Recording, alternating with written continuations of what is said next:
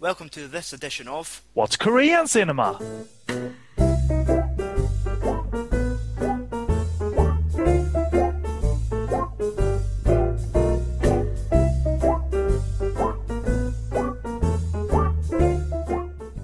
Hello and welcome to What's Korean Cinema. I'm your host, Stuart Sutherland, and joining me this evening we've got Ken Hey, and we've got Martin Cleary from NewKoreanCinema.com. Hello. So, this is uh, our new show. Basically, we are establishing ourselves in plenty of different shows. Basically, this is our Korean cinema show, and it has been, funnily enough, titled What's Korean Cinema, due to the fact that Ken said it three years ago, and I thought, this is a great idea for a podcast, definitely. What did that guy say once? Genius! but good ideas are never too late to execute, sir. Mm-hmm. three years later, boom! You woke up in the middle of the night in cold sweat. Margaret, get me a pen! What's Korean? But, aye, so it's really just a chance for us to talk about like some much loved Korean movies that we don't really get the chance to talk about on other shows such as Podcast on Fire. So our main focus for tonight's episode would be would be will be uh, My Sassy Girl from 2001. But we're getting a little ahead of ourselves. So um actually thought a good way to like to introduce ourselves, which we've just done. Uh, a good way to kind of let the audience know how experienced we are in this field. I just want to ask our guest for this evening, uh, what's your history with Korean cinema? Uh, Ken? Well, it was around that time, wasn't it? Around 2000 and 2001, where like a boom happened, and a lot of uh, Western attention got directed towards uh, Korean uh, Korea. At least that's what I gathered. Again, I'm a very much a novice, and I was I, I was certainly following uh, the forums when I was more active on forums and people listing like every day a new Korean limited edition with loads of extras and another movie everybody needed to get and everybody saw. And it was like it seemed like every movie is a great movie because that's what all people were talking about. And this is maybe like even like pre Infernal Affairs because no one was talking about Hong Kong cinema at that time. And I was um, I wanted to try it out, but it was so hard to choose. I, I, I knew of Sympathy for Mr. Vengeance and knew a few titles, and Sympathy for Mr. Vengeance certainly had a rep about it, and therefore uh, for being violent essentially. So therefore, I kind of was thinking of getting that one first, but I ended up being convinced to get Nowhere to Hide first, and I don't regret it. Regret it actually. It might be a poor start uh, for for novice Korean cinema fan, but I was I kind of liked it. This uh, visually very kooky and interesting and beautifully visually movie as well. Uh, one of the multi-mood things that I kind of was on board with. Uh, I've never been against that, as I'll talk in the review of my Sassy Girl. I'm certainly not against the multi-mood experience. And Noah was kind of cool. Uh, and uh, by now, like that classic uh, scene with the usage of the Gees song "Holiday" is certainly classic. Uh, so well put to use, and uh, it's a fun, easy film that probably doesn't mean anything, but it, it's just a fun visual ride. And uh, I, I, now that I'm talking about it, I, I, I wish I'd followed that director a lot more. So I'll. I'll, I'll, I'll, put our guest on the spot a little bit more. Do you know anything about the director of uh, Noah Died? Uh, I can't remember who the director is. I'm just looking who that is. But but that was essentially it, and uh, I, I haven't seen a lot since then. But I've seen a few of the classics, like the Park Chan Wook films, and uh, and have have you know one of my favorite directors for a few movies anyway. I haven't followed him extensively. Is uh, Kim Ki-duk, who, who I really should dislike because he's bordering on that very pretentious uh, arty filmmaking. But I, I've still gotten I've understood his films and also been immersed in them when I've kind of not understood them exactly. It's about mood. Uh, I like The Island. I do not understand it fully, but I do like it overall. I, I remember liking Bad Guy a whole lot, just because it's such an I wouldn't say taboo subject, but but it certainly is not a plot that you draw in mass audiences via. And and that title is very apt. Uh, the English title. It's really about a bad guy and this odd relationship, if I remember correctly, that he forms with uh, a girl, I think, that he probably abuses at the beginning of the movie or something like that. Uh, uh, but it's good, and uh, it, for, it, it, was fun for me to. You, you, remember the end of Bad Guy where they it's, it's a long scene where I think they're just sitting on a beach and there's this uh, uh, kind of religious song playing, kind of choir-like song, religious religious hymn, if you will. Uh, I, I know it's kind of is that because it's a Swedish recording artist's song, and she's very much into you know uh, religion and all of that. So it was kind of amusing. Hey, he picked a Swedish song basically based on how it sounded to him, uh, Kim Ki-duk probably. Uh, but but but it's it's overall still I, I do sporadic dips into Korean cinema because I do I don't have enough time to focus on everything. So uh, you pick and choose really. But uh, I have a uh, I have a, few favorites. Like Save, Save the Green Planet is probably my favorite Korean movie. Again, the, the multi mood experience that when it works, it's beautiful. When it doesn't work, it's like a car crash. And uh, that guy pulled it off. And I don't think he's made too many movies. Um, that director. But uh, I would love to see if he made it again, and and uh, or if that was a one-off. Uh, Save the Green Planet. Cried and laughed and was horrified at that movie. Man, what what a great movie. So so yeah, that's uh, essentially it. The thing is, why I'm not watching a lot of Korean cinema is the fact that they're very long movies, and I I'm allergic to long movies. Usually, I, I have a hard time sitting down with movies that on paper shouldn't be two hours and 20 minutes long because they're comedies. but uh, in Korea, that seems to be the norm, and uh, that's all there is to say, I guess. All right, Myron, what about you? Um, well, fairly similar to Ken, actually, where I was, you know, sort of on the different forums, and I was writing for KFC Cinema at the time, so I was mainly into Hong Kong stuff, but everyone was talking about all these Korean films that were coming through, and um, the, well, the first two that I saw was uh, Nowhere to Hide, same as Ken, and Shiri, which is the it was the big blockbuster film that really sort of I think pushed Korean cinema sort of into different markets, and I hated both of them. I thought they were.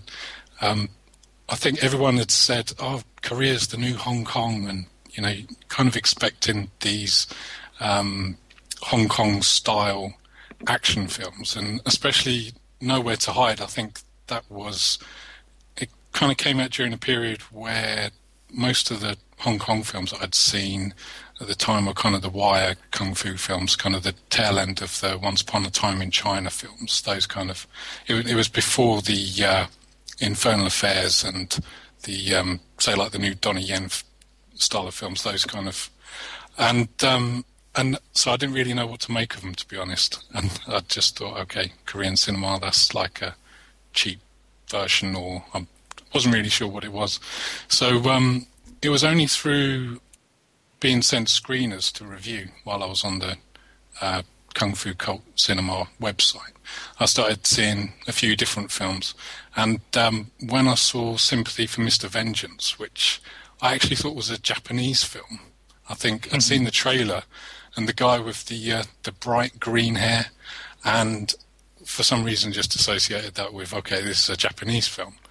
and when when I watched that film, it just absolutely floored me. I had no idea what to expect, and it's just this totally brutal film.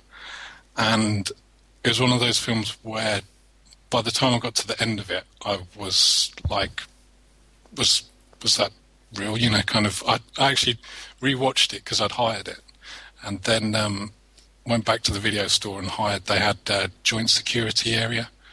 And so I, I hired that, and by the time I got to the end of that, I was like, okay, I totally got these films wrong, and I'm I'm coming at them from totally the wrong way. So um, from then on, just started sort of keeping an eye out a bit more, really, and kind of seeing what films were going around. And um, like like Ken says, a lot of them are like really long films, and I think that's probably the next thing that it took me to kind of get over. Like compared to some of the, you might get a 75, 80 minute kung fu film, and then you put on a Korean film that's like a good two hours long, and it takes a bit of getting used to, maybe. So, so really from there, it was kind of my first experience with Korean cinema because I was expecting something else wasn't wasn't a smooth ride into it, but from there just kind of grew on from there. They, mainly because they make a lot of uh, genre films, a lot of horror films, and so started seeking those out really. It's odd to me that someone managed to make the comparison to new Hong Kong and get it apparently spread out a little bit over the internet because I think that's a very crap comparison. Especially when you look back, anyway. I mean, what was Hong Kong about it? Just because there were good films com- coming out of an Asian country, and it, Hong Kong was not that country. It, exactly. I, th- I, think that was. Uh, I mean, there were a few action films, and I, I think at, at, the same time there was the comedies that we'll talk about later on. But I think a few big action films came out, and I think that was their first comparison, which is a bad comparison. Um, there was also a film called uh, Friend I don't know if you've seen that, which came out, I think, in 2000. And um, it wasn't the worst comparison in the world, but I remember someone said, well, the way it was described was like the first half of um, Bullet in the Head. So mm-hmm. basically, mm-hmm. saying it's a story about friends growing up in their hometown, which I kind of understand the comparison, but it doesn't. To say it's like Hong Kong cinema is like a right. hell of a stretch. There, there was also a, a book um, called Korea. I think it was the new Hong Kong. Um, okay. some, something similar to that around the time. It's, it's, actually a really good book. It's actually really worth looking at it. But I think, like I say, kind of coming from, I, I can't think of a whole lot to kind of compare it to Hong Kong. To be honest, yeah. I think it's probably just a Western shortcut. Sure. I mean, no, I, I won't object to simplifying something to get audiences in. Maybe that was the purpose of whoever coined it first.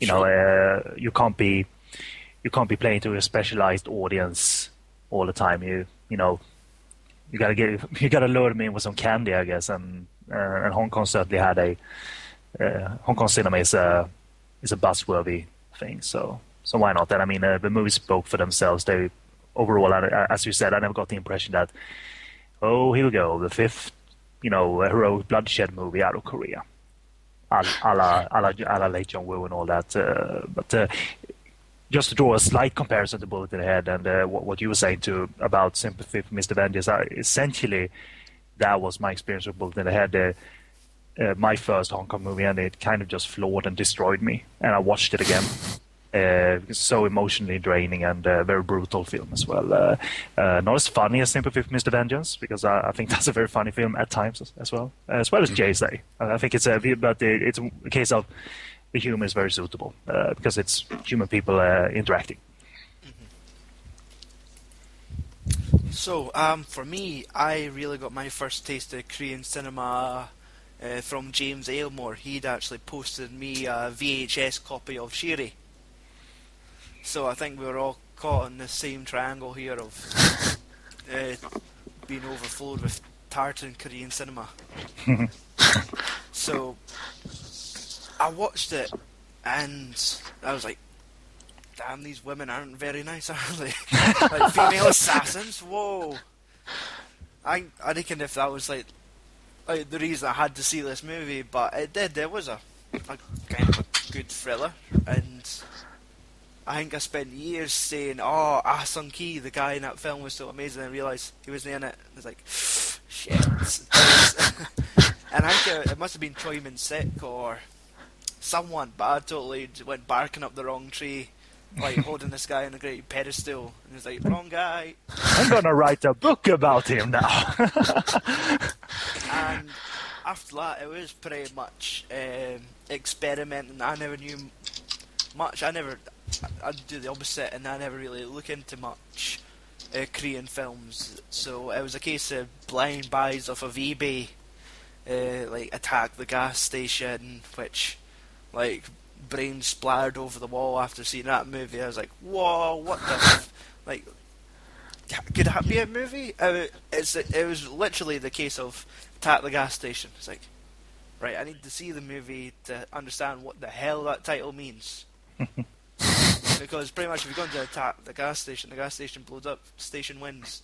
But aye, see, I nah, totally didn't have the mind thought at all for Korean cinema. But it was it was that, and then um, a black and white copy of My Sassy Girl was next. What? Uh, Oh, it was Not a, lit- no, not literally just a bootleg, or what are you talking about? Um, it was a VHS. Someone had recorded three movies on a long play video, and region three DVDs Ooh, this looks arty. I being like recorded this. onto a VHS. So it was uh, Mad Monkey Kung Fu, My Sassy Girl, and something else, all in the one cassette. uh, each That's- one of them were in black and white. That's a good double bill. It was. It was My like- sassy girl, Mad Monkey Kung Fu. Mm-hmm. Wow. so it, it, I did have like it wasn't the case of going in the rental shop and picking up half a dozen flicks. I, mine's really did come in dribs and drabs, and then buying a old boy bootleg because it was r- really cheap on eBay. And that was one that like blew my mind again, and I had to like pass that around to all the guys in the, my class at college, and he would take it home, and the next day he would come back and get it to the other guy, and like fucking all these like, what the fuck is this?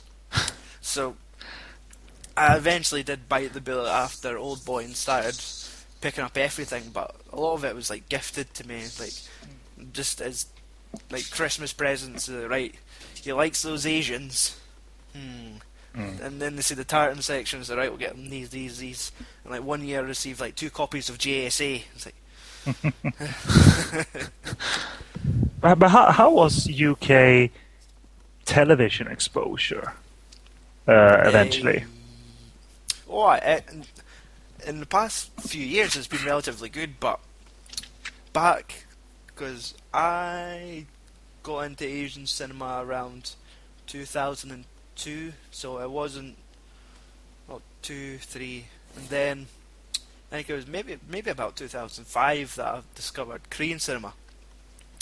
So at that point, I think it was unheard of, or Mm. I neglected it because the language wasn't Cantonese. like that, that was my habit of running, like reading through the TV magazine at the movie listings and just looking at language instead of titles. Like, the, the, the Cantonese Thunderbolt, Jackie Chan. Yes. And That's that's cute. the next day at school, I was like, "What's Cantonese?" Because it was. It was like Chinese, and there's like Cantonese and English, like cat. cat and I was like, "That's just Chinese." yes, I was a fucking idiot. Oh hell, there's a lot of there's a lot of dialects and languages and all that to keep track of. I mean, uh, I mean, I got like a mainland movie many years ago, and the language officially on the back said it was Hainanese, which is a variant of Mandarin, I believe. Uh, well, well I, I, I'm fairly sure it is, but mm, I was like, is this a mainland Hong Kong movie? Can I review it on on my site? is it is it maybe Korean? I don't know. So you're not an you're not an idiot, Stu. So that was pretty much my history. So, um, But do you remember, Martin, if there was uh, any TV exposure or UK TV never caught on Korea as such? Um, like Stu said, I think only really in the last few years. Probably, probably the uh, Park Chan Wook films. So since the Revenge trilogy, I know Film Four here show um, show a few films, um, mainly kind of obvious stuff. But they've shown like The Chaser recently on one of the BBC channels. aye. Um, so, so there's a few. It's um, probably just creeping up in the same way as they've been showing, um, you know, some of the Chinese cinema, uh, sort of the occasional Hong Kong film. So there's not a whole lot shown anyway, but there's probably Korean films probably get a fair share of it. Sort of uh, like I say, mainly on Film Four, mainly on one channel. So th- there's a bit. And there was on the strangest occasion that uh, I remember BBC Two showing uh, "Take Care of My Cat," Oh yeah, yeah. and that was like a like a midnight or two o'clock in the morning type release. Oh, not release uh, showing. Yeah, that that was one of the that was really early as well. They showed that like years ago. Mm-hmm. That was like the once in a blue moon. It wasn't until like years later until the big boom kicked off, and then you kept seeing like Film Four advertise an Old Boy or The Host. So Yeah, yeah. Um, I'm asking really because uh, UK TV seem to be always, really kind to Asian movies. You know, you know, back in the day, showing Hong Kong movies, uh, season of Hong Kong movies. You know, Your Police Stories, or maybe Mr. Vampire as well. And, and, I've spoken about a lot. Maybe even Spooky Encounters two on UK TV. So uh, I, I'm, I'm asking from my perspective in Sweden because we never got any of that. But aye, it is like some channels just show the strangest things for next to no reason. Like it's it makes sense that we got like uh, the host during like a, a monster weekend on Film Four, where it's mixed in with uh, that movie where they go into the caves and there's creatures in it and all that shit. Forgot about it. the Descent. That's it. Aye, like it was hang- mixed in with that. Like after the descent finished at ten past two in the morning, then the host would come on. so it was really, in that sense, like that's how they kind of got exposed. But uh, Sky Movies classics would show Encounters of the Spooky Kind two for what reason? How So- did they acquire this? What? Eh? What? And no other movies at all related to a- any Asian cinema. Just like here's some random Sammo at 8 p.m. it seemed to like um, since there's so much distribution rights in the UK, I guess uh, that makes sense also that it gets to TV eventually. I mean, uh, uh, the Tartan, uh, stuff got on TV and the Chaser got on TV, so I guess it makes sense that uh, you know the, the more the more movies are picked up, eventually there there's a good chance they'll be on TV. I, I think um, Tartan went through a funny phase with its film rights, didn't it? And it's been picked up by Palisades, Tartan, the, Aye, aye. the films as well. So I, I think for a few years as well, some of the films were in sort of a bit of limbo in terms of who had the rights or who could show it, because I think Tartan became. Um, for someone to pick it up, it would have been really costly. So you might see. I know Love Film um, do their streaming service, and they've got a lot of those titles on there now. So, so they, they might appear on uh, on terrestrial TV or is, is it terrestrial anymore? Digital TV. I definitely, if we've got access to such things like uh, spring, summer, autumn, spring, Winter and spring, aye, I guess. and So summer, five, uh, and five, uh, there's five seasons. Halloween, Easter, aye, that one.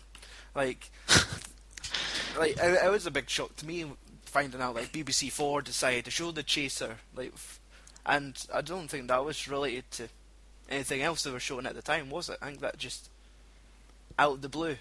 'Cause- yeah, just a just a late showing. Aye, because sometimes they done things. There was, I'm pretty sure it was like a Japanese cinema thing, so they showed uh, ping pong, uh, a couple Beat Takeshi films, and they had like the odd uh, documentary about Japanese culture. So it all fitted, but then over like out of nowhere, like here's the chaser for you. Like we get thrown a bone every once in a while. uh, random. The, the only other thing I can think of is um, Jonathan Ross did a short C, to even call it a series. I think it was like three episodes, was it? Where Yeah, there was one on Hong Kong cinema, one on Japanese cinema, and there was one on Korea. yeah, Was there another one? Um, but um, yeah, and that that was uh, the kind of thing where they they could surround it by some of the films, but uh, that just sort of came and went. And yeah, thank you very much. Yeah, yeah. He couldn't get to, uh, he couldn't get another incredibly strange picture show on TV again, I guess. But uh, but uh, Jonathan Ross should, you know, get all the kudos in the world for not introducing, but you know, highlighting cult cinema way back in the 80s and all that. So uh, I recommend anyone to go on YouTube and search out uh, Jonathan Ross's old episodes where he interviews uh, Herschell Gordon Lewis, Sam Raimi, and uh, even Tsui Hark, I think, uh, and, and, and, and Jack Chan. So, uh, I mean, it's great fun to watch those shows back uh, in the 80s where where Hong Kong cinema, uh, where Asian cinema in general, cult cinema had not broke. So it's kind of cool. So, enough of that. uh, let's go for a short break.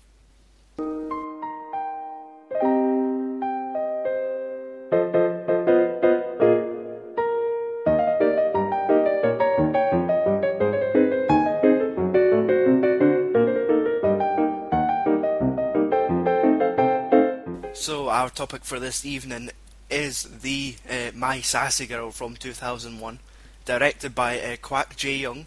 It's based on a series of true stories posted by uh, Kim Ho Sik on the internet describing his relationship with his girlfriend. Uh, these were later transformed into a best selling book. It describes the meeting of Kun Woo, uh, played by Cha Tae Hyun, and an unnamed girl played by Jun Ji Hyun. Uh, Kun Woo is shamed into assisting this girl after being mistaken for her boyfriend because she like got shit faced on the train and threw up.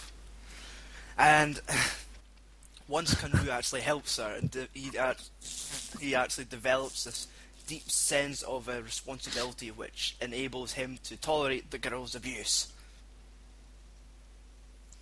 Yes, that's my badly worded plot for this movie, but It's a romantic thriller based on the way you ended it. she just slaps fuck him, and he gives in. Two hours of that. So, um, due to like the the small ripples of internet waves that Ken was causing a couple of days ago, I want to hear your opinion first, Ken.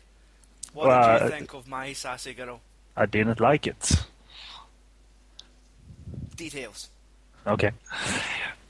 And I'm being uh, being totally honest here, and not I'm not going to be angry for the sake of being angry, and not be angry new police story style. I'm not going to rip my sassy girl a new sasshole kind of thing like all that. the deleted all the deleted content for the new police story episode is shocking.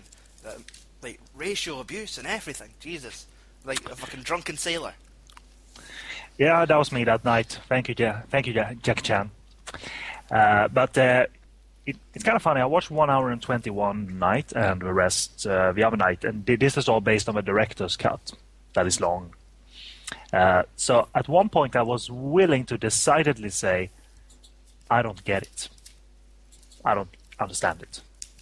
But after finishing it, I can say I get it, but I don't side with it, the movie, at all and it's it's not because I'm not used to a movie being um, I would say multi-mood experience. I'm all for that. Some of my favorite movies are rule breakers in the of the greatest kind.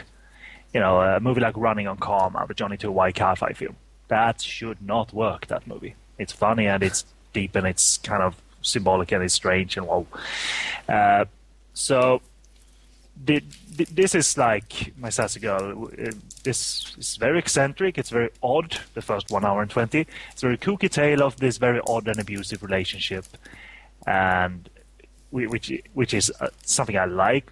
The, the things I'm to say here I really like on paper, and both these characters are kind of messed up. Especially the male character is like uh, his parents wanted him to. Uh, they wanted a girl, so they raised him as a girl. Uh, least he says that in subtitles. Like, whoa, whoa, whoa, whoa, issues. I thought that was uh, kind of cool, and um, and then he meets this mystery woman with violent and random tendencies. Obviously, there's is- issues behind that as well, and uh, obviously, this is a very difficult woman to handle, and it's kind of brave of him to try and handle her. And uh, the results are very darkly comical, obviously, in, uh, with uh, the violence uh, towards him, verbally and physical, being uh, sort of a highlight. I, I kind of like that, and she's fun when essentially saying, "If you don't do that, I'll kill you." and, and it's kind of I, I like the short kind of threat that way. You don't need to be complicated with your threat, and she sells it very well. But uh, it's it, it, it's more like individual stuff works for, for this movie, and and I'm like uh, this mix uh, that. You, know the opening, by the way, I gotta say first. The opening suggests that we're gonna reach some real emotional humanity by the end, and then it launches into what happens in the first half, in the second half, and overtime as the uh, kooky, jumpy, wobbly uh, on-screen titles say. And I, I could be very much on board with this intention, uh, but I, I, I, wasn't. It doesn't work. I, I, think it's that simple. For me, it doesn't work. M- many tangents, like odd tangents or quirky deadpan humor from uh, Jun Ji Hyun, doesn't really work. Even the vomiting on the train, I thought was like, oh no, I did simply did not find that funny, uh, despite the director pushing the scene quite a bit. You know, where he doesn't let us. Uh, I assume this is a male director, by the way. Um, he doesn't let us out of the scene easy. So I started to get annoyed that there's a lack of fun for me and care towards the crazy stuff. And I think the scene that just essentially made me like throw out my arms. What the hell? Is this like military scene at the amusement park where they end up in the room with this uh, heartbroken uh, military guy with a weapon?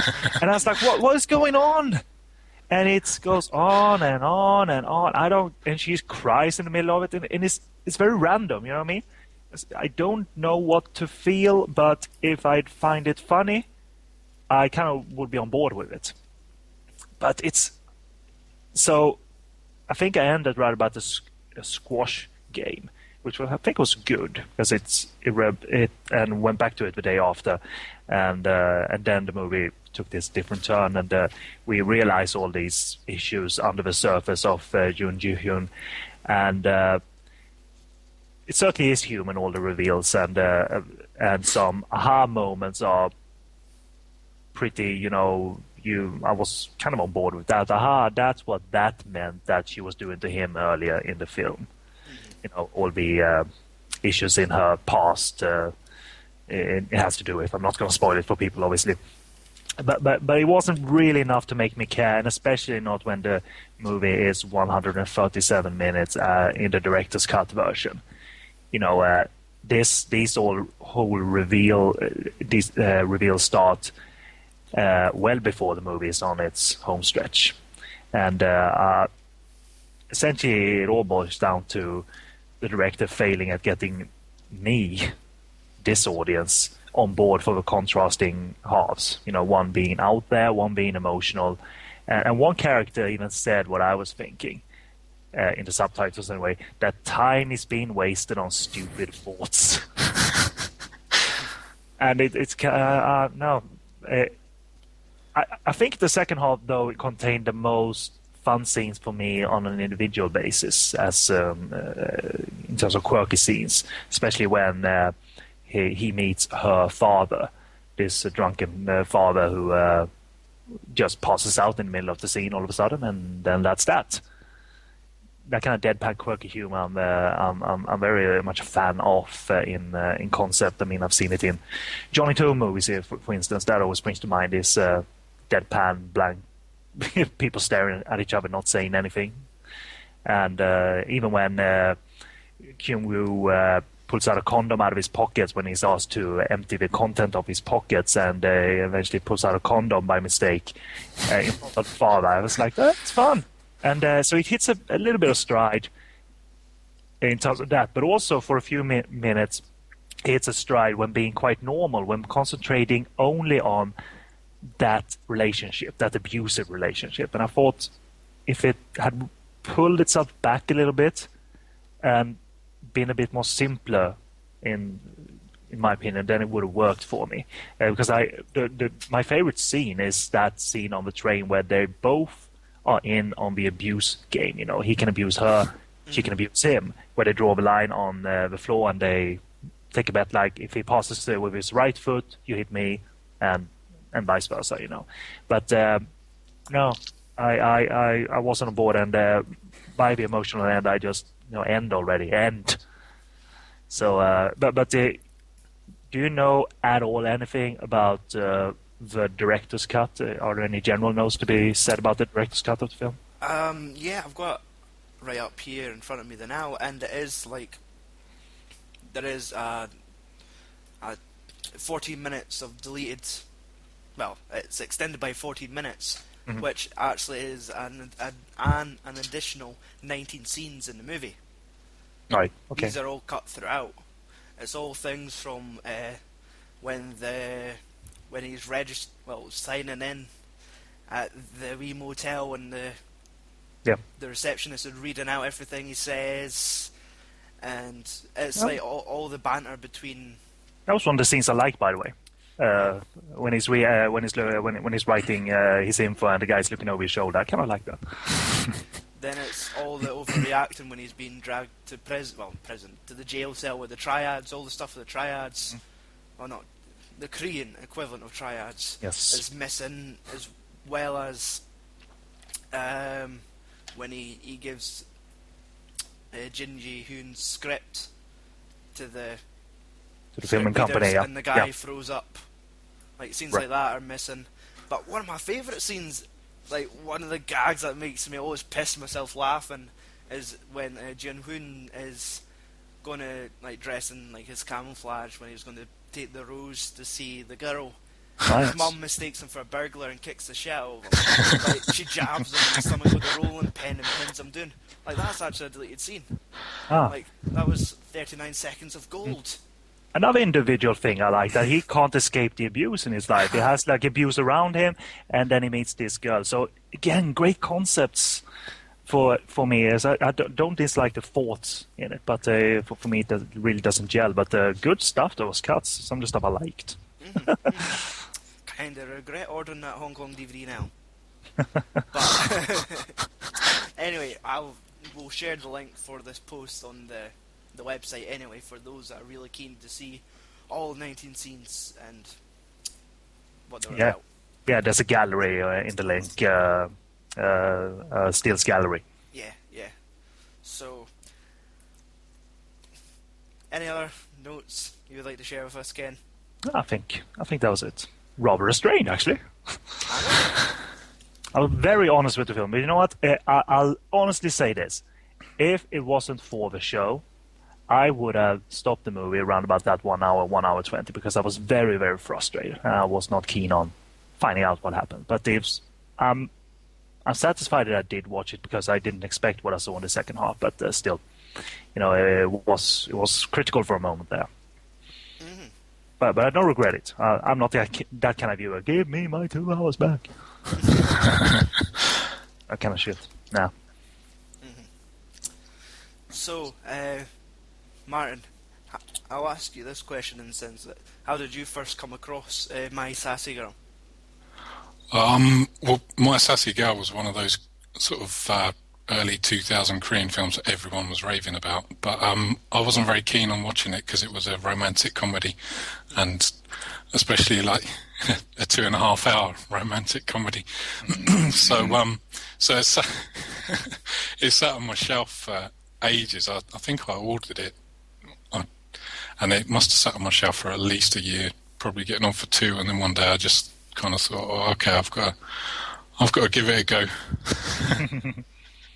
but I, I liked it. Like I say, I'm, I'm not a fan of romantic comedies, and for the reasons that Ken has just said that he didn't like this one. Normally, I struggle with, um, you know, the actual characters and what's going on, and the the fact that the scenes don't tend to work.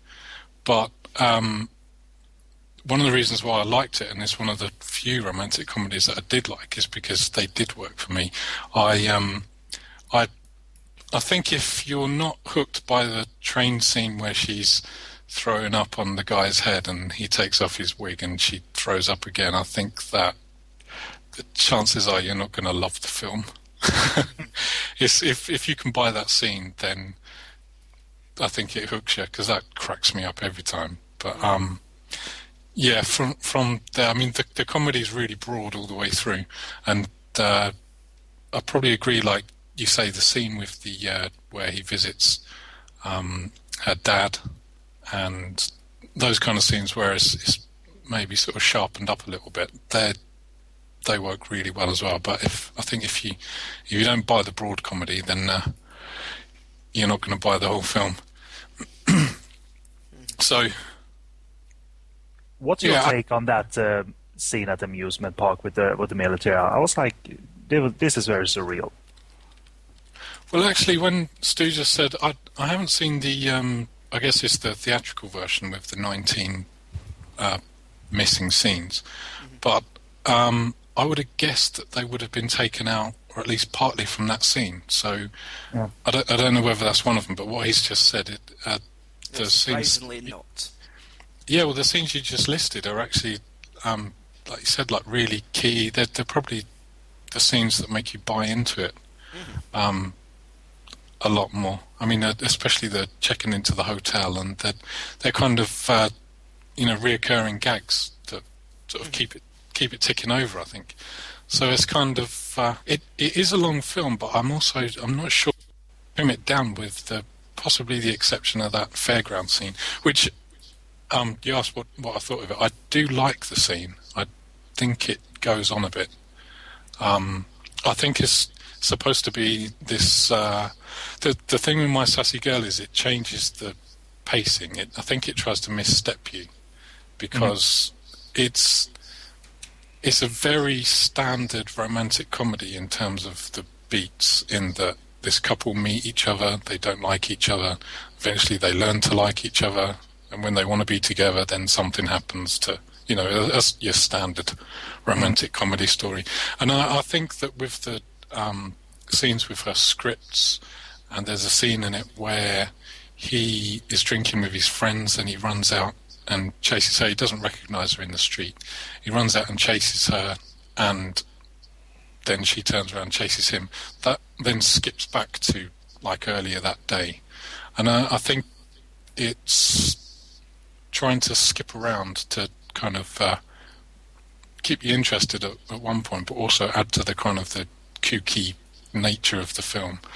Um, the fairground scene is probably, I think it works really well in that it's kind of like completely goes tits up for him, but m- might might go on a little bit too long.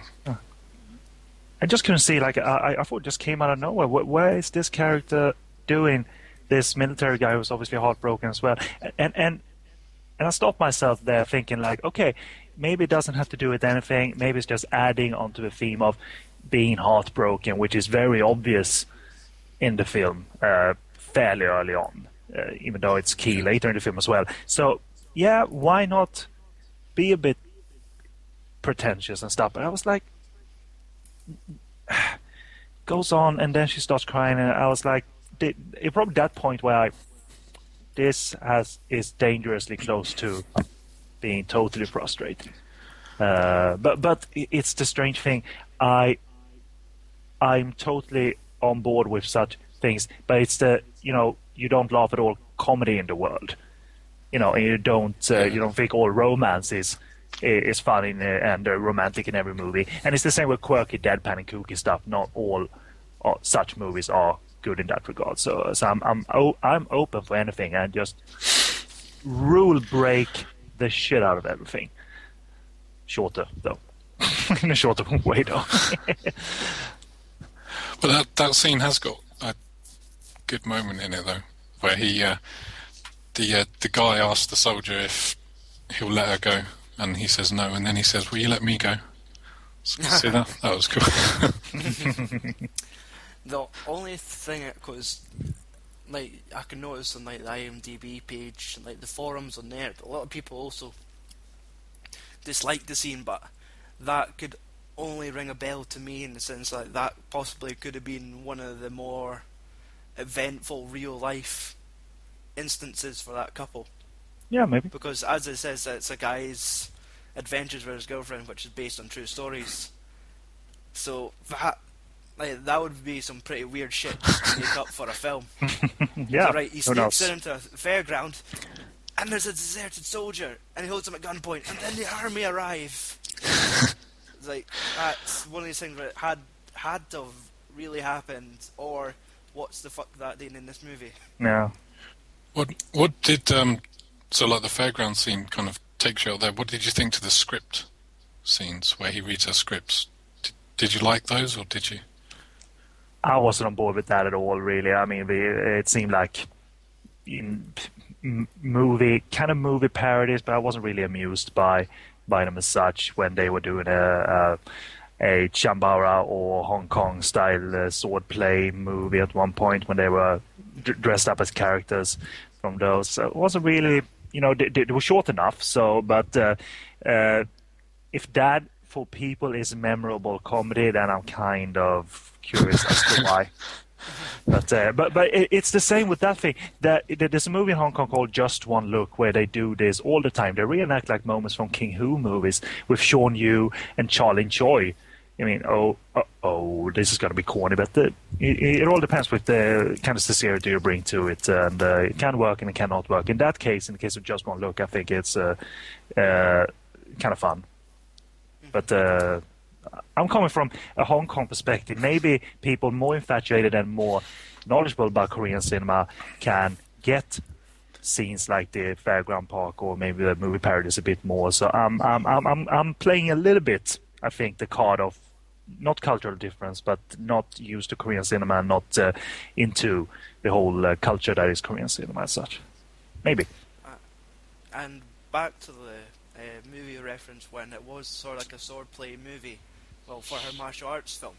Uh, it mentions that one of the references that they take the theme music from Ashes of Time oh, yeah. had that playing throughout the scene, well, throughout that parody. Right. I didn't react towards it as such. I only remember one piece from Ashes of Time because it's uh, such a long, uh, not a long movie, but a big movie to keep track of. But uh, uh that's a good uh, way to uh, reference. Maybe it's a full-on reference to Ashes of Time and its characters uh, that short scene, but uh, I thought it was rather corny. I, I, I was just about to say the opposite. I found it uh, cute in a sense, like even when she throws the the wanted poster up and it just lands perfectly in the guy's face. like, like even in her script, she's still mocking the man.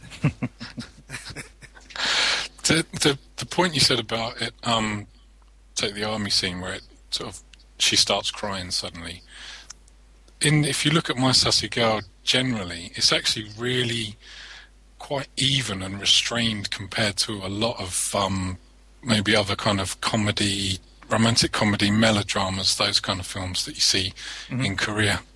I mean, um, one of the uh, not the next film the director did, um, but the following film uh, starred um, the same girl, Jun Jun Ji Hyun, and um, it's oh, it's called Windstruck, and that mm-hmm. plays kind of like a prequel to My Sassy Girl, and the first half of it is this kind of really, um, again, kind of wacky comedy to a degree, but then that lurches into melodrama. Um, like the whole second half of the film is kind of really this big, um, you know, all the laughs stop, and it's about someone in kind of mourning. So um, when I think when you kind of see a few of these other similar kind of films, um, I think My Sassy Girl seems to make a lot more sense and it, it kind of restrains its melodrama. Sure. Um, like I say, it's, it's not what you see all the time. I'm the same as yourself. I, I don't mind a film if it kind of, uh, you know, changes direction, kind of switches around. Mm. But um, in terms of uh, these type of films, this is actually kind of uh, a really kind of tame one, mm. if that, that, makes sense. Mm. Yeah, and, and, on on a basic level, you uh, do do you see a lot of this mixture in Korean cinema? I, I mean, n- not necessarily like uh, kooky stuff and melodrama, but a movie being a bit all all, all, all over the place.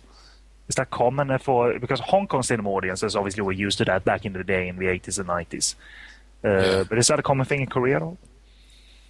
Uh, in in some of the films, in different types of films. I mean, um, My Sassy Girl. After My Sassy Girl, there's a whole bunch of films that kind of try and reproduce the same kind of formula. I mean, right. uh, th- this was such a massive film that, in terms of um, audiences, I guess, wanted to see more, but also the studios, the sort of filmmakers know that it's a, a relatively cheap, I guess, kind of romantic comedies. And um, there is this uh, big kind of comedy melodrama mix, but it, it does cross over into other films to a degree, like um, uh, My Wife is a Gangster. Those Have you seen My Wife is a Gangster? No. It It's. Uh, it's kind of a cheesy comedy with like elements of this of uh, like action scenes, and it's, it's um, typical of the gangster comedy kind of genre of films, which is uh, quite common in Korean cinema. And those, when they try and kind of mix up, say, action and comedy, or comedy and romance and melodrama, and then they're it's not very often that they're smooth. You know, they they don't kind of take it um, from one point to the next, kind of necessarily kind of worry about easing the audience into it. They can kind of lurch from um, a serious drama scene to which isn't you know uncommon in Hong Kong kind of films. Oh hell no! I mean, I, I'm looking at the out of all random things, I'm looking at the DVD of Daughter of Darkness, which is uh, this category three film with uh, definitely goes from black to white in terms of it, its moods, and it's very like, oh my god, did they just do that? So, uh, so I don't mind it at all. Uh, it's good, it's good fun, and even in like uh, JSA and Sympathy for Mr. Vengeance to a, to a degree, they do that, and I, I think can be uh, can be jarring for some audiences that uh, the characters are kind of having fun and uh, you have the deadpan humor in Sympathy for Mr. Vengeance as well. But uh, in particular in JSA, I think may- maybe it's a more focused movie in terms of those characters, the border border patrol soldiers. They're just having fun. Really, it's not uh, it's not uh, out of out of line really to be having fun. Well, I mean, if you look at um, Korean cinema, sort of like more general outside of the romantic comedies, and you look at Park Chan Wook films and Kim Ji Woon, who did um, I Saw the Devil and A Bittersweet Life, those kind of, um, even Bong Joon Ho did the uh, the Host. They they do work within kind of a genre structure, and then they see where they can push it to. You know, the the Host is a monster film. There's also like a family drama. Yes. Um, I think something like the host where someone goes into it expecting a monster movie and then ends up kind of with these um, you know kind of family drama elements i, I remember uh, there was lots of talk um, i'm guessing you've seen the host yeah, I've seen it, uh, and uh, that, that was an okay film. I wasn't fully on board with that mixture, though, but uh, overall, uh, quite alright. I'd, there's there's one scene in the host where the uh, the monsters grab the little girl, and the family go back to what's essentially a funeral, and they're mourning, and they all fall over and they're laying on the floor crying, mm-hmm. and um, I think a lot of people didn't know how to take that scene. You know, was it a comedy scene? Was it a dramatic scene? Was it a because it's it's not played. It's it's played kind of straight, but it's a funny scene, and I think that's the kind of thing that you find more typical in Korean cinema. This mm. kind of uh, um, so again to take JSA for example, that's uh, when it starts. It's basically starting as a thriller. It's kind of like a you know what's happened uh, film, and by the end of it, it's become like a uh, like a, a drama where the the actual thriller elements have almost kind of like faded mm. like during the film. It, it, hasn't become like a who who done it anymore. It's kind of uh, this film about friendship between North and South, or you know, can they be friends? You know, they they there's this way of starting with certain expectations of a film, and then they maybe kind of turn it around in a different way. So, I really like that that idea if it's pulled off well. And JSA uh, is one of my favorite Korean movies because it is pulled off really well, and I, I, I don't spoil it for anyone. Uh, other than the only thing I'll do when saying this is to remind viewers who've seen JSA that it has one of the most brilliant ending shots uh, of any movie where everything just clicks. Uh, the zoom out of the photograph, I think, is uh, one of Park's uh, most genius moments ever. Uh, because it's so the audience are on board with that moment. Aha, aha, aha And it was such a mundane moment early in the film, but uh, the, the photograph um, is is just so wonderful, and um, yeah. But uh, maybe we'll uh, do a proper JSA show some someday. Oh, definitely, definitely. So, about, So- so how about you, Stu? Um, yeah, I, I, I- I think I just went with the majority vote and just really, really liked it. I, I think it was just watching it originally and then re-showing it to my girlfriend, and then she went out and bought it. Well, imported it because it's never had a UK release nor a American release. It's Well- quite strange. I think. Uh, try to think back because I'm pretty sure we'd spoke with Adam Terrell about this at some point, and it was pretty much in the sense that it is like amazingly expensive. Well, one Like of the the limited rules. editions is expensive. There's apparently an, an egg edition that is rare and very expensive when you do find it. I, Ah, I, you get the time capsule. Yeah. with a frog in it. Um, I I think I could be wrong, but I think that the that Miramax actually bought the rights to it, but they never distributed it because they were remaking it. Right. Oh, look, at, look at how well that turned out. Yeah, I like I say, I could be wrong in it, but um, yeah, that's what I think. Miramax buying a movie and not releasing it. But then they would have cut it down to seventy minutes. Um, I would have I would have supported some of that cutting though. So, um, yeah, I just mad love for the film because it was like crazy over the top. It, it was completely fresh in my books because I'd always just watched so much uh, kung fu films, triad films. I was never really into the full-on romantic comedies. Like I, I didn't even dare tread in like Hong Kong romantic comedies because well, they never stood out. There wasn't like they didn't have this equivalent of a My Sassy Girl when I was looking at it. And then, like as I said, like people were saying you need to see this movie, and I got a VHS sent to me with it on it. So of course I had watched it, and like I didn't, I didn't pay money for it. I was like, this was a like I had nothing to lose by watching it, mm. and I did. I just pissed myself laughing at the main guy, just his overreactions, and when the girls threaten him, the creepy thing where her eyes just kind of pop out that little bit. the, the fucking eyelids disappear, and whoa, fucking the scene telling to get get the lorry up for his elders, like give him a seat, and then she just fucking thumps him in the back of the head, and like. Shit, I, didn't, nah, I don't want to mess with her. Yeah, yeah, she's But- certainly clear in the head uh, about what's right, despite being shit faced. In that early scene in the train, like you give that seat to your elder. Mhm. So it was definitely refreshing. It was like, it was. I, I just got on with the hype with everyone else, and I was like, "This shit is awesome! Like it's so funny." It's like it goes on for a while, but it's good, definitely.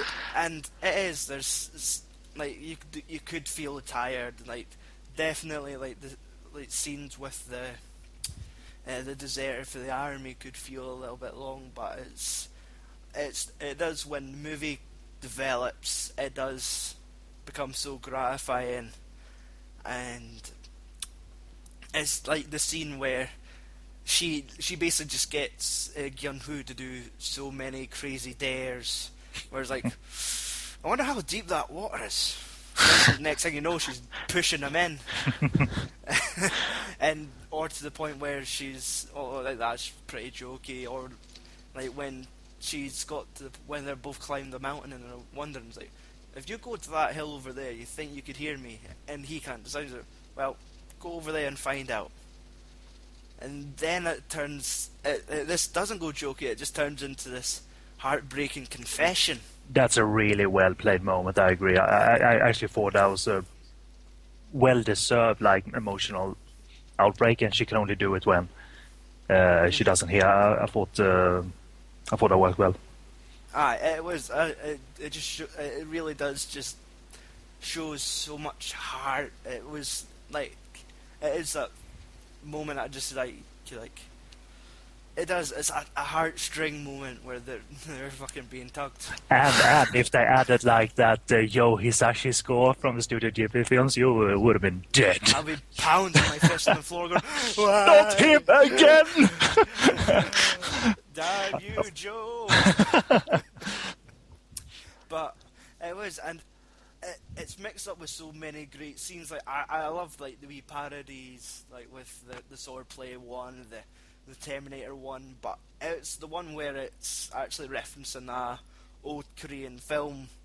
It looked like uh, the like the it basically looked like a Korean version of My Girl, and the lassie dies and they're burying it they're saying what they're sitting talking about how extraordinary she is. And it's like she actually wants to be buried with her boyfriend. And he's lying there like upset. And then he hears that he's being buried alive with her. And he's just going and it right to the funeral and the coffin's being lowered in. And then you just see the people dragging him to the grave. And he's going and they throw him in. And he's, it's screaming. The guy he has he does he has these brilliant audio cues where he just like being smacked with a shovel and just these great screams. it's I couldn't keep my composure. I just had to piss myself laughing at that. It's just this parody. Is that even buried? Like, boom. and it's the fact that like they miss a couple of times with a shovel, and the third time they just crack him on the head. Like, oh, that's it's it's so funny. But uh, like a question to both of you, uh, um, did did you feel like uh, you the the payoff emotionally was worth it? Did it affect you quite a bit? Uh, what do you think, Stu? Oh, I definitely. It was, it just really did. It was. It just came across as this really brilliantly romantic movie, and everything for like that, the great music to like uh, Pachelbel's canon playing it, and it is. It's to the point where me and Margaret's actually chosen that music uh, for like our wedding. Because that it's that moment means so much to that scene in the movie where he walks uh, through the classroom with Mm. the rose. And she's playing the piano. Like that exact music is the music we're going to be playing like during our wedding. So like it does. It's it means that much to her. And when it's on and it's playing there is that moment where we both glance at each other. Because you know it is that special wee moment in there I can't say anything bad about it now. Sup, bitch? No, uh, that's lovely. Uh, I like that thought.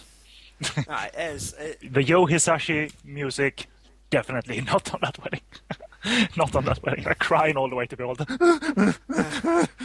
oh, dude, I'm fear now already. I- Think about the like- cat's return again. You know that scene of Howl's Moving Castle where Calcifer is just about. what was that V Duck funny? Oh, that's lovely. Stuart. I like that thought. So, yes, I'm requesting a small piss break because the Diet Cokes went right to my bladder. So there, that's all the niceness dissolved by... yeah, too much detail, what the fuck? So, aye, You go. one last little break. Then we could start discussing some uh, facts that I've discovered along the way. Coolness.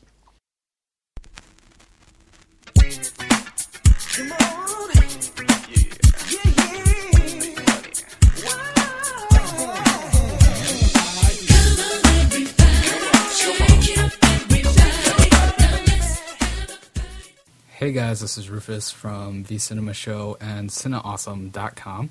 I'm just checking in to give my reactions to your What is Korean Cinema My Sassy Girl edition, which originally I was supposed to be on, but due to time differences, I couldn't make the recording fucking work. You know how it is. So I thought I'd start off with my own personal film history with Korea because you guys got to do it and I was a little bit jealous. And so, yeah, so I got to go to Korea in 2001 when My Sassy Girl actually came out. And it was the summer. Uh, I saw Kick the Moon, and I left the country before My Sassy Girl actually hit theaters, so I wasn't able to see it right away.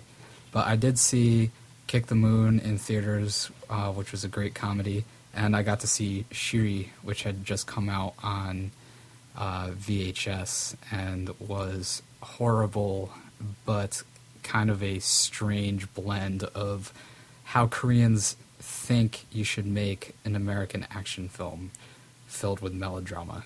Uh, anyway, it, was a strange beginning to Korean cinema, but my mind was kind of blown. I was like, wait, what? Koreans make movies?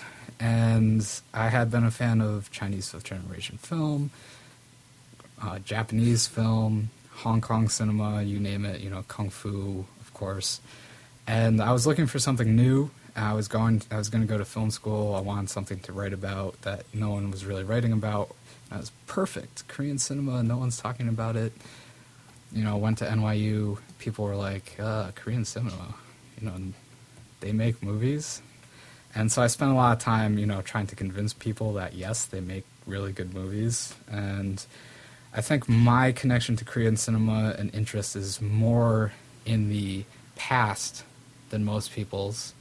I I really love the the old films from the you know 60s 70s era of Korean film, which are a lot harder to find on you know until very recently on DVD, and with the success of the Housemaid remake that's currently in U.S. theaters and things like that, I'm hoping more attention is placed on the history of Korean film because a lot of people think Korean film began with Shiri, which is just totally not true. Um, you know, I, I, would like to say something where uh, you guys had been talking about how people compare it to Hong Kong film and saying it's the new Hong Kong. And I think that you guys were right. It really is a marketing device and you have these people trying to sell Korean film to an audience that has never really heard of Korea before in a lot of cases. Like, for instance, in America, no one knows really anything about Korea other than North is bad and there was a war there once.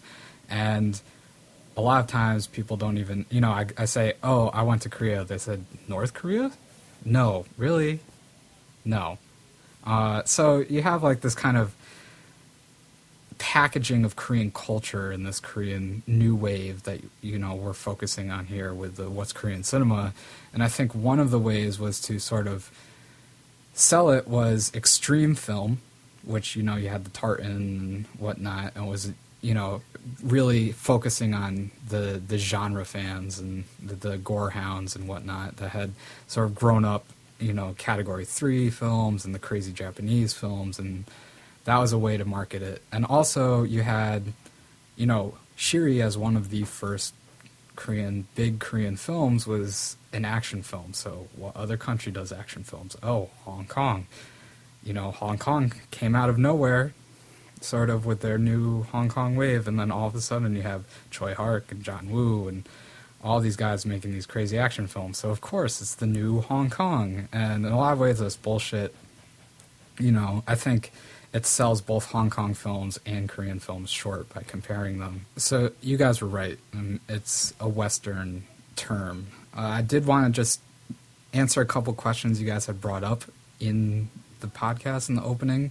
Uh, Ken, you had mentioned Nowhere to Hide, which is a fucking awesome movie. I think uh, I know a lot of people don't like it, but the it's one of my favorite Korean films, and that was directed by Lee Myung Se and he got his start in the 80s and 89 I think directing Gagman, which is a really great movie, and then he did a, a bunch of so-so movies during the 90s. Um, then he did Nowhere to Hide, and then he came out with The Duelist, and then he came out with M. And he works fairly slowly because he is kind of tyrannical about his shots. Uh, I mean, it's all about composition with him, and he'll spend all night trying to light a background wall just right and I've heard stories about working on set with him, and I'm kind of excited to see what he does going forward. Uh, you'd also mentioned Save the Green Planet, which is another of my favorite movies, and that director,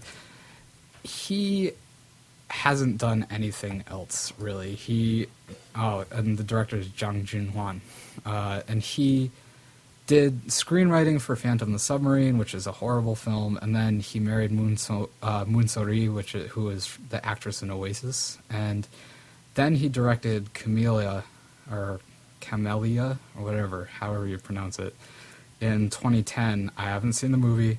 It didn't look that great. Uh, I don't know. Uh, I wish he would direct more because Save the Green Planet was brilliant in its insanity. And yeah, so that, that was about it. Uh, I think I think that you guys were pretty spot on with your talk about Kim Ki Duk and Bad Guy. And if you're curious to know my theory on Bad Guy, you can just go to Cine Awesome. There's a pretty good, you know, I'm proud of it at least, analysis of the film, but it's pretty pretentious. So that's pretentious warning because I wrote it for film theory. Anyway, uh, so on to the review. My Sassy Girl. 2001 came out with a bang. You know, you had Friend, Friend, which was in theaters for since March and had you know had s- sold almost eight million tickets nationwide, which is insane. Uh, that's double My Sassy Girl, and My Sassy Girl is number two in the box office, beating out even Harry Potter. And you had sort of so Friend, which is this gangster comedy that had everyone talking like Busan gangsters, Chingu Aiga, and things like that. And then you had everything else, which was My Sassy Girl, Kick the Moon, My Wife's a Gangster, Hi Dharma, My Boss, My Hero, Guns and Talks. Is sort of the top films of the year were all comedies. And I like all the rest of the comedies much better than I like My Sassy Girl. And I think it's because really it's not the multi mood experience, which is a brilliant phrase. Um, it's really, like you guys said, individual stuff works, but the whole doesn't. And now looking at it, I think what really bothers me about this film is there's no character arc. There's no real emotion for the characters. So watching this movie the other night, uh, my girlfriend was is this said to me, is this the start of a a TV drama? Because it really feels like that. It really feels like the opening scene of a TV drama. You have the setup of this emotional arc that's going to be slow building and this friendship and getting over past trauma or you know weird personality issues or whatever and then all of a sudden you're two hours into the movie and nothing's really done and then there's an epilogue and all of a sudden all of that character the really interesting character development has taken place off screen and you, you know you don't really know how that happened or why that happened. And for me that's a problem. Uh, it just doesn't work as a narrative device. And also looking at it now, sort of looking back, I think that when it first came out, yeah, Jun Jun Ji Hyun was oh she's so sassy, she's so forward, she uses sato, uh, you know panmal, which is the sort of half speak, this lowest form of Korean that you can speak really. To everyone, you know, she's so cute, whatever. And yeah, she's still really cute. She's still fun to watch. She's the best part of this whole movie. But on, on the whole, they have this really odd and abusive relationship, but it doesn't break any boundaries. It doesn't break any rules. It's very chaste and it's very conservative. You know, they're still respecting their elders and you know they still go to meet the parents and you know they don't make out. And when they're at the love hotel they're not having sex you know and that's a big you know there's no physical relationship. And i'm not saying that i just wanted them to bang although that might have made the movie better.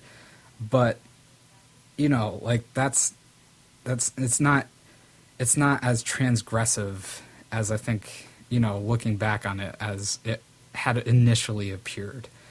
Um, and that that's also just the way Korean culture is now is much more, you know, I would say maybe even because of this film, I don't know, there might be a sociological study out there somewhere, but you know, you have like Apgu Gongju, like the kind of rich Korean princesses, you know, with this really crazy attitude, and you have like you know a lot more forward women and girls, and I think that this movie loses its shock, and actually looking back, it's very innocent, which is fine, and it you know it sort of makes you love the characters more. Um, but I think that on the whole, it it doesn't work as well now, ten years later. Um, and I think also the last thing I want to say is that you guys are totally right. The parodies do not work. I think it's a really great idea, and it would have worked really well in a TV series to have these sort of mini episodes. But the only one that works for me and the one that makes me still laugh, and yes, this movie is funny, and I do recommend seeing it, but keep in mind it's crazy long and it doesn't work totally. Uh, is the parody of the Korean short story slash film Shower, which is the one you guys were talking about, which is the Korean version of My Girl, which is actually a really, really good way to putting it. Um, and that is hilarious. And him being buried alive is funny, and it gets me every time. And that's the part. That's what this movie is about. These little moments that would work really well in a either much tightly, more tightly edited film, or as a longer form drama. Uh, and that's probably because it was based off of internet writings, and it's hard to edit real life, even if I don't quite believe everything. Um, yeah. So anyway, great show, guys. I'm sorry I couldn't make it. I will be there for another show. Uh, until then. Um, thanks for letting me have my say, and I'll see you later.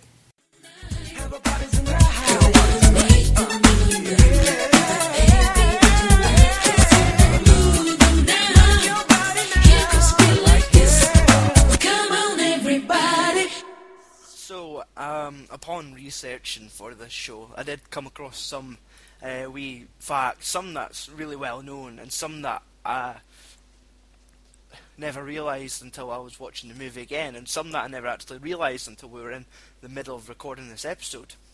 So, the most like notable fact that won't surprise many is the fact that in the year 2008, my Sa- the year of the My Sassy Girl remake, like that year, it was remade in three different countries. Uh, Japan released an, an 11 episode television series. Uh, it also was released in India as a Bollywood film, which we've mentioned, uh, starring uh, Mallika Sherawat, who will be known to mostly uh, for working alongside Jackie Chan in The Myth. Oh.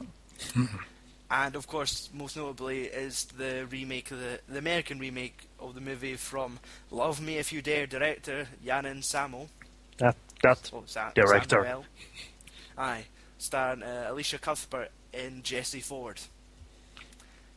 And it is like the front cover of the American movie does have right across the top, like uh, from the people that bought you that brought you my big fat Greek wedding. Like, block, blockbuster in the making, but uh, yeah. mhm. That's And- how you sell it. Yep. And of course, I went and I looked at the trailer, and everyone just looked dead inside. I was, I was like the same. It, I was pretty much like, yeah, they're they're doing the same things in this movie, but where's the soul? Like, no, these are just puppets. I want the real thing. And swiped everything off the desk. I didn't realize I had too much coffee. and I wouldn't be surprised if they simplify the hell out of it. Just basically only did the beats without any of the kooks and quirks. Mhm. Because And- because that's weird Asia. And it's strange right away in the sense that one of the the strangest mysteries about this movie is you never find out the lassie's name. Mhm. And I, I, like we have this, uh, I reckon it's a mainland DVD, but there's like not a bit of English on it apart from uh, the hard of hearing subtitles. And it does. It ha- always has. Uh, it mentions the character name, then dash, then the subtitle. So there are fucking a lot of subtitles at times, and it just comes up saying uh, the girl dash da da da da the girl's mum dash. Da, da, da, so like you couldn't figure out by putting the subtitles. Ah, well, that's her name, but it's never there. Whereas the American one uh, cries her something, Jacket. Yeah, but that- was a wee bit Scottish there. Um, yes, uh, Jordan Roark. Okay. What? Really? She must have a name, otherwise we'll never earn Yes. any money. The, the movie's called My Sassy Girl, not My Sassy Trucker. I mean, come on.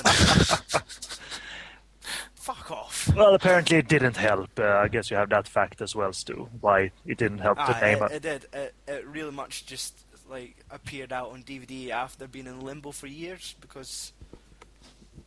Well, saying it, actually, according to IMDb, it did get a cinema release in Thailand. Ooh. yeah, its, opening weekend uh, pulled in 23,000 across 24 screens. Lucky Thai bastards. Mm. But really, it's like I I don't recommend seeing this movie first. I don't care if it's being presented to you on a golden plate for free. Like, don't. But and even Martin suggested the the, the Bollywood one isn't worth looking for either. Oh, I haven't seen it, but I've seen the trailer. Mm-hmm. I think that that was all the beats on there. Slap, slap, slap. And for an additional hour. Yeah, and then some songs. Oh yeah. A little dance. But I, I'm gonna it'll be a- slap you now, and I just slapped you. Wanna die? ding ding. Ac- Ah. Actually, the Bollywood version has got a UK DVD release. Oh no! So the uh, the Is it also remake. called? Uh, is it called My Sassy Girl as well in English? The Bollywood one. Eh, I really don't think so. Well, no. It's, I, I, know it's got the word ugly in the title. Ugly, are you Palagai? No, Pagli. Yes. That movie. Ugly, are you Pagli? An engineering student's life changed dramatically. That's quite a big emphasis on that word.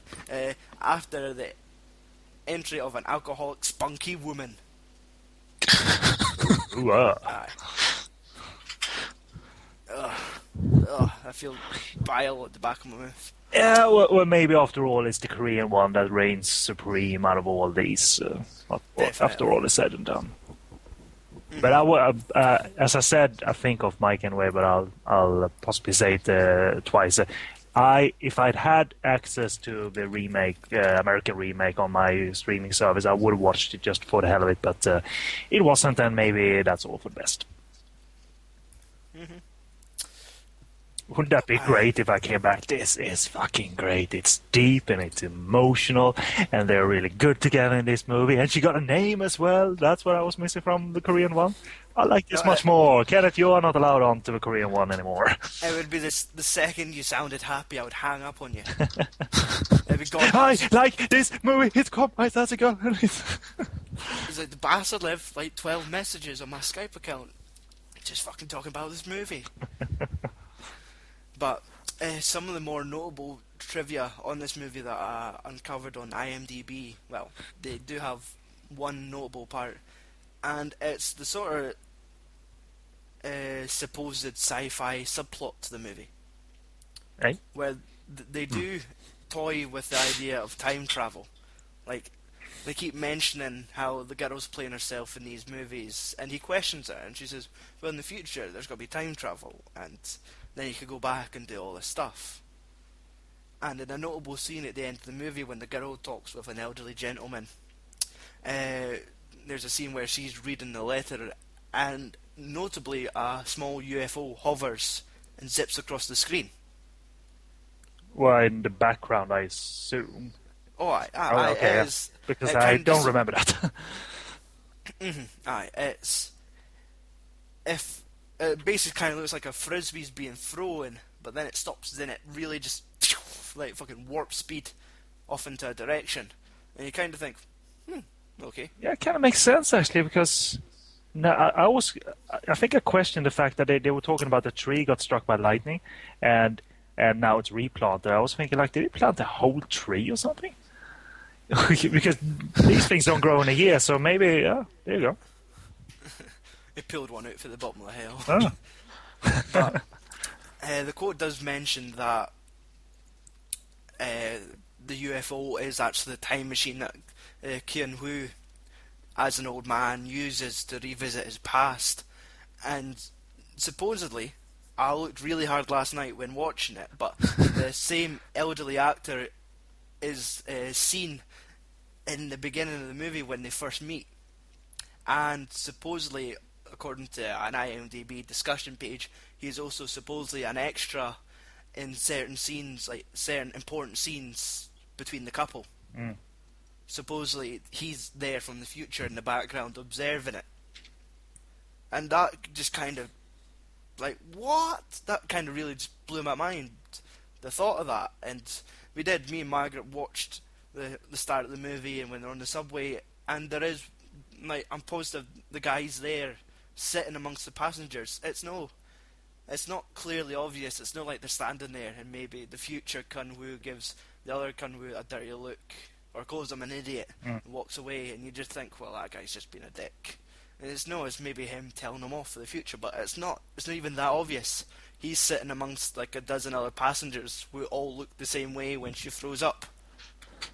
So it's it's bloody strange and kind of ingenious that there's these subtle is it's like Easter eggs in the movie, Mm. like how you have your secret DVD extras. There's just these secret references, like installed in the movie, and the old in this movie just like there's not a distinct feature among like on him, so he he could easily blend into any of these shots, Mm. which like could be easily as frustrating when you're trying to really find them in all these important scenes. and I have been searching online, and no one's done it. Nobody's went and found this proof and posted like pictures with circled people, but it's so it's like, I'm not going to be the guy that.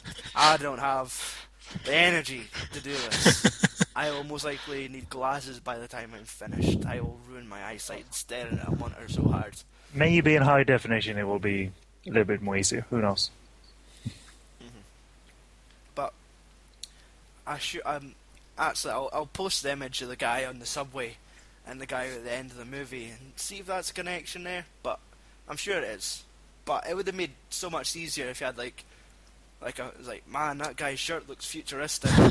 like maybe like the destroy all monsters like obviously on the train. Then there's a guy head to toe in silver spandex just looking like down the train, and Obdi just kind of ignores him. Or, or, or, or Doc Brown coming back back to the future with his uh. Yeah, you gotta come back with me. It's your kids. you you become an asshole in the future. Your kids are equally as sassy. we need to stop it. And a plow. They're trying to remake this movie with Elizabeth Cuthbert. like, Alicia, shush. Marty, gotta come back with me. and and his plastic tie as well. His, pla- his transparent plastic tie as well.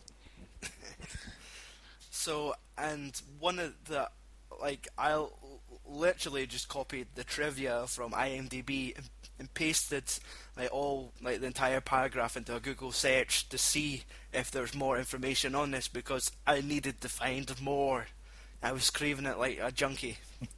and this forum, which is not in English, uh, actually the person that posts this fact has has his home location uh, as Neptune. uh, leads me to believe that maybe these facts might not be legitimate. Was was he from the future? I don't, I don't know. This was posted in 2005. Yeah, this is a 77 page forum topic that I am. That's all about my sassy girl. I am not willing to read it, but still, It's getting com- it's getting convoluted. This. It is like people. What? No, aye. Uh, there's one of the the scenes that was never explained to me that didn't really stand out too well was the the motel scene, where like the scene that's actually in the director's cut where he has to sign in, and it cuts to the shot of a article posted on the wall about uh, quintuplets. Like it's that quick shot where it just shows you and, like the guy there and there's all the babies sat in front of them, cut out and framed on the wall. And there's no subtitles that come up at that point. I'm like, that's that means something, but my lack of Korean is leaving me locked out in the dark. Mike Banner, solve it for us. It, it probably would have been as easy to find, like, just take that screen cap and show it to someone that knows Korean, and it could have helped us. But um, it actually mean it Actually, I'll just read the quote. Uh, news articles on the wall in the hotel room is an article about a couple who had quintuplets. Uh, quintuplets, in brackets, uh, grown up and played by the same actor, make brief appearances throughout the film. The hotel manager is one of them. The security guard in subway turnstiles that stops Kanwoo in the beginning of the movie is another. The gangster boss in the jail is another. The fourth one is played by the man in the inter the intercom uh, inside the subway station when Kunwoo comes in and hugs the girl. And you could also notice uh, the same article hanging on the wall in the background. And he's also used a fifth time as a security guard whose face you don't see, but was the man that actually ordered Chinese food at the high school. All right. Very, So- wow. One actor is used five times playing his quintuplet children. what? And it is. It, it struck me strange in that one scene when you first see the the hotel manager, and he's sitting on the floor, Yes. and it, it kind of looks like the way he's sitting with his legs dangling. Is like, did this cunt like fall out his wheelchair and decide to just kind of like grind his ass along to the room or something? and then in the next time at the hotel, he's standing there, and it's not explained. So I was like, "Eh, so much mystery. Very, But- uh, very involved uh, director, dropping, dropping things all over the place.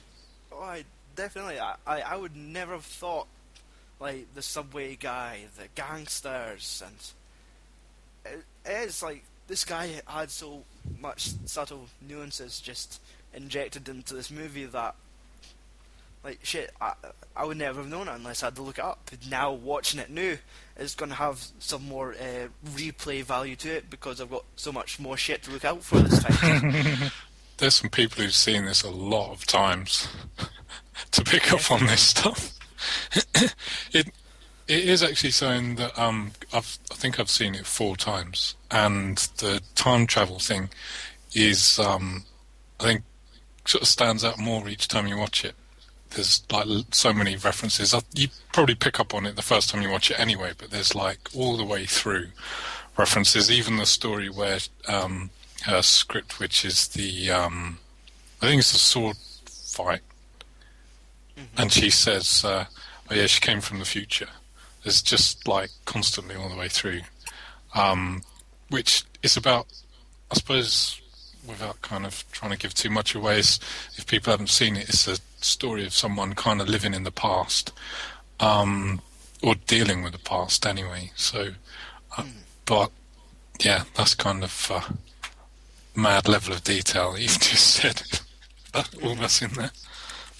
And not bad detail, really. I mean, uh, No, no. again, talking about it and uh, extracting like individual uh, ideas and stuff. I mean, uh, it's all good ideas. Dramatic intentions are good, and uh, and definitely when you were talking about Martin about the fact that it's not very melodramatic, I I kind of appreciated that.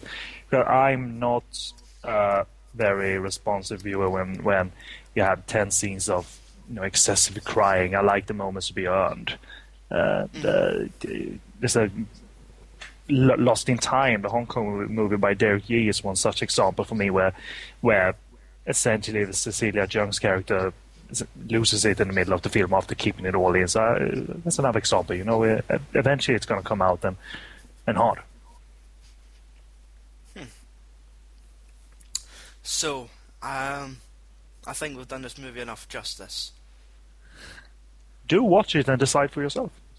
Definitely, it is available on Hong Kong DVD, which is the theatrical version. But I'm pretty sure you could probably still find uh, the director's cut on eBay.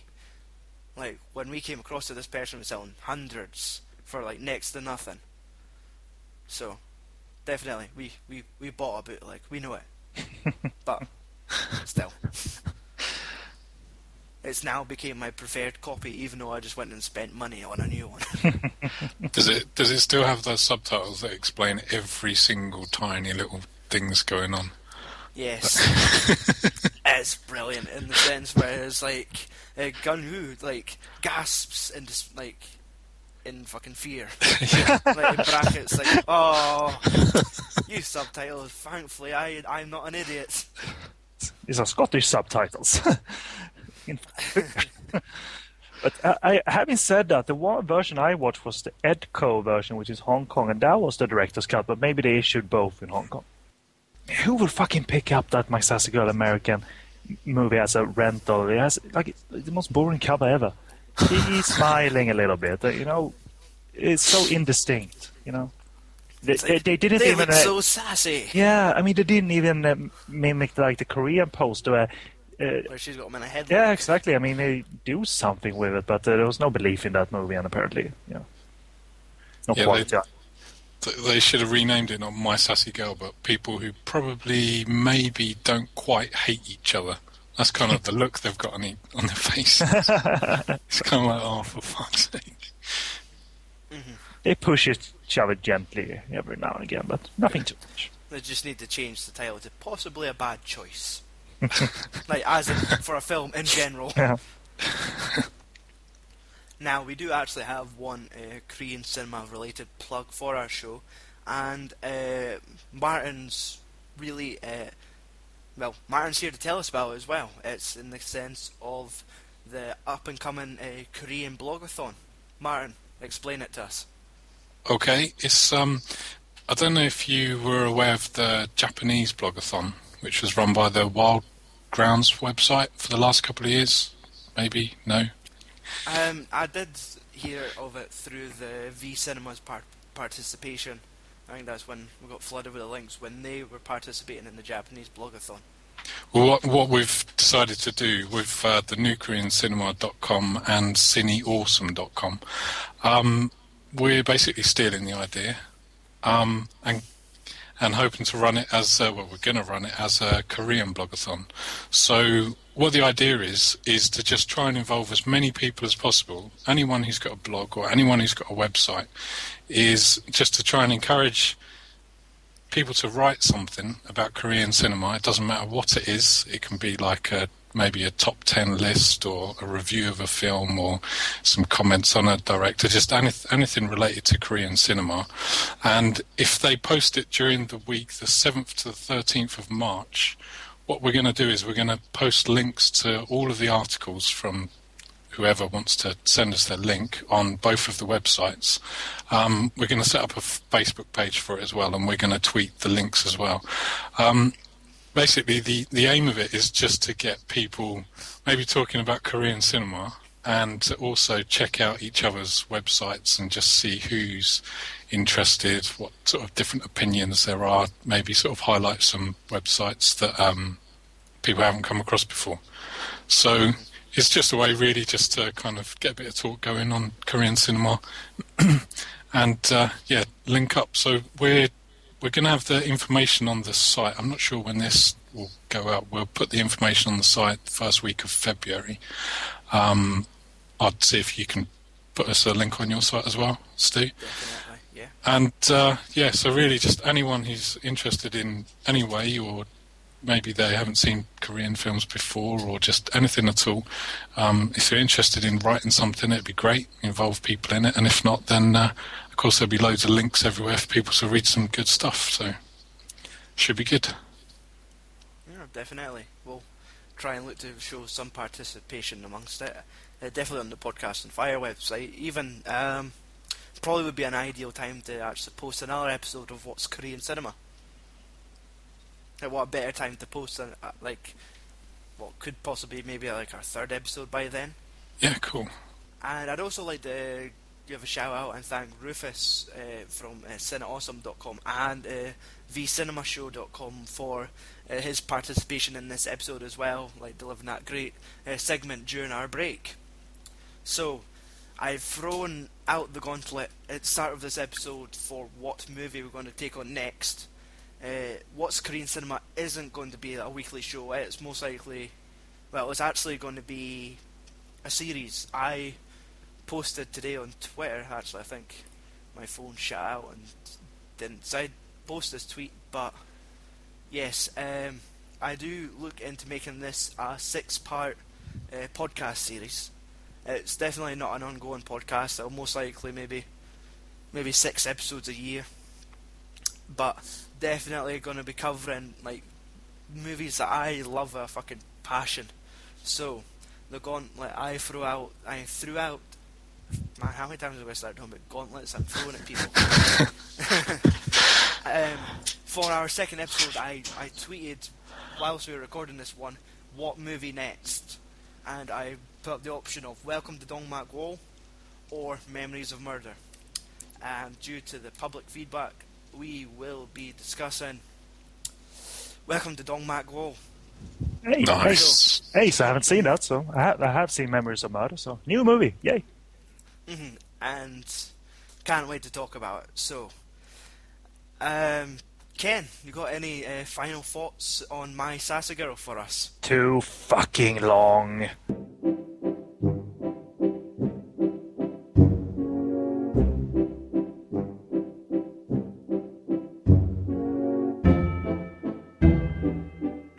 It has got this bit of trivia quoted, and the line underneath of that's in a different language could be saying, that is utter bullshit. Like IMDb. And I could be sitting there saying, oh my god, did you know that? This guy is like him, and, and like that, and they both, they're both called Kim. I like that enthusiasm, Stu. You're gonna adopt that personality, you know, each show you get, uh, you know, First reply back, like, you're lying out your ass. First and only but, but ever it episode. said on the internet that... I've got proof, it's on Wikipedia. I entered it myself. Yeah, but then I always think that you should maybe just make a fact up and chuck it in and then just see how far it goes. Just see where it turns up on other forums or. No, she's a shit eater. Heard it on Podcast on Fire. Next rated deleted scene where she fucks him. Yeah, he he's the true sassy girl. Seen the way he walked after it. Walking around in the fucking heels.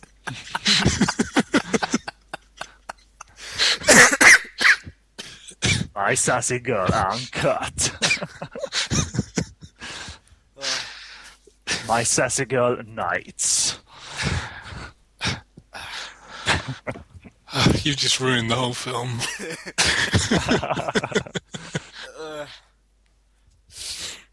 Oh, that was the thing. It's a like part one, part two, then overtime, and then it should just cut to that shot of like home movie footage of him screaming and just her going Hannah and just saying wanna die?